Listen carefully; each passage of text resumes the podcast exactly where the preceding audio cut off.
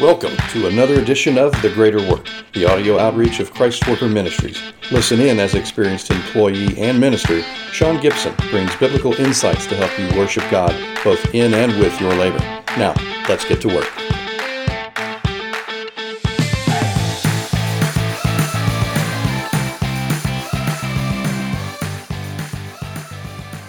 Welcome back to the Greater Work Podcast. I'm your host, Sean Gibson.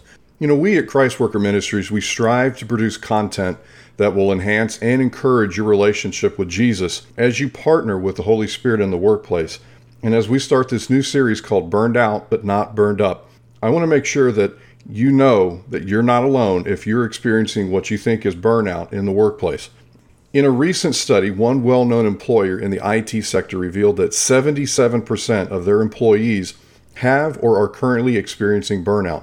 Of that 77%, 91% say that unmanaged stress and frustrations has impacted the quality of their work, and regrettably, 83% say that burnout has negatively impacted their personal relationships. You know, living in a post COVID era that has brought with it some significant changes that employees are wrestling with daily, most people that I've talked with have said that they are doing more and sometimes double the work in their job and in their career than what they did before COVID more work, longer hours, more scrutiny, and add on top of that, micromanagement is at a higher level than ever before.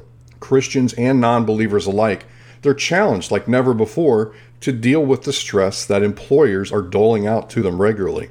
Now, up front, as a disclaimer, I am not a medical professional, nor is Christ Worker Ministries a provider of medical care. Please seek professional medical advice from a licensed professional if you feel that you need help.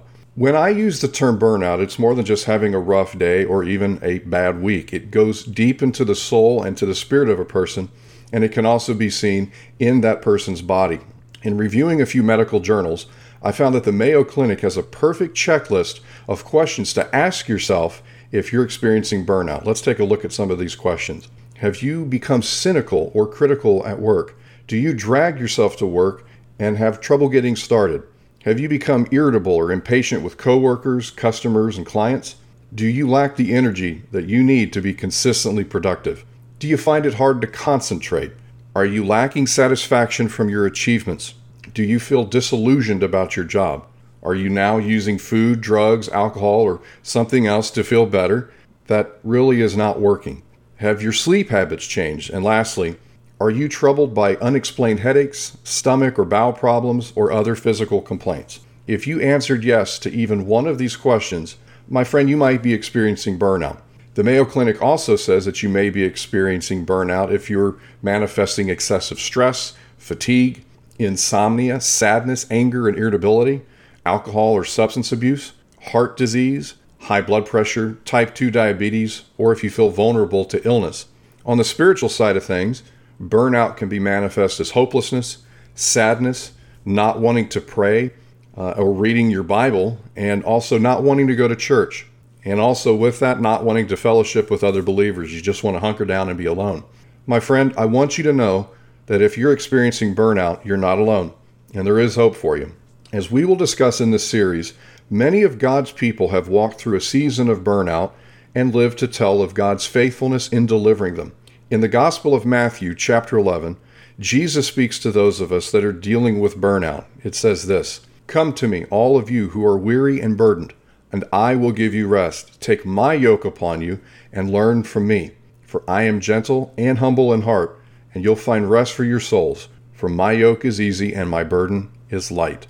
Jesus wants us to come to him when we are weary and burdened, especially with what we're experiencing in our work life whether it's an increased workload, unrealistic quotas, and expectations, Jesus comes to us and tells us point blank, I need you to come to me.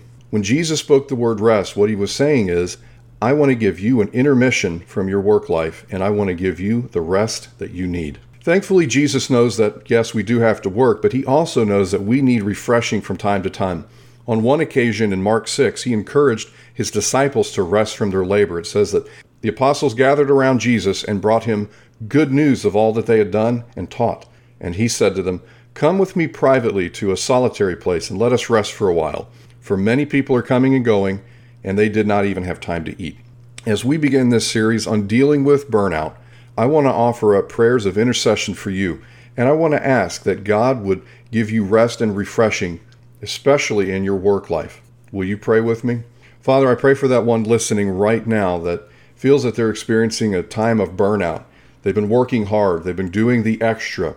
But Father, I just ask right now that you would help them, help bring peace to their mind, bring your word to their spirit. And if they've been isolating themselves, Father, I pray that you would open their eyes to the dangers of that.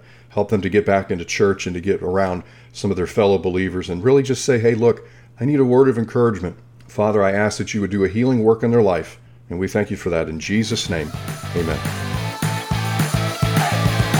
Thanks for listening to The Greater Work, a Christ Worker Ministries podcast. The Greater Work is supported by hardworking listeners just like you. To learn more about Christ Worker Ministries and how you can become part of our growing outreach, visit christworker.org.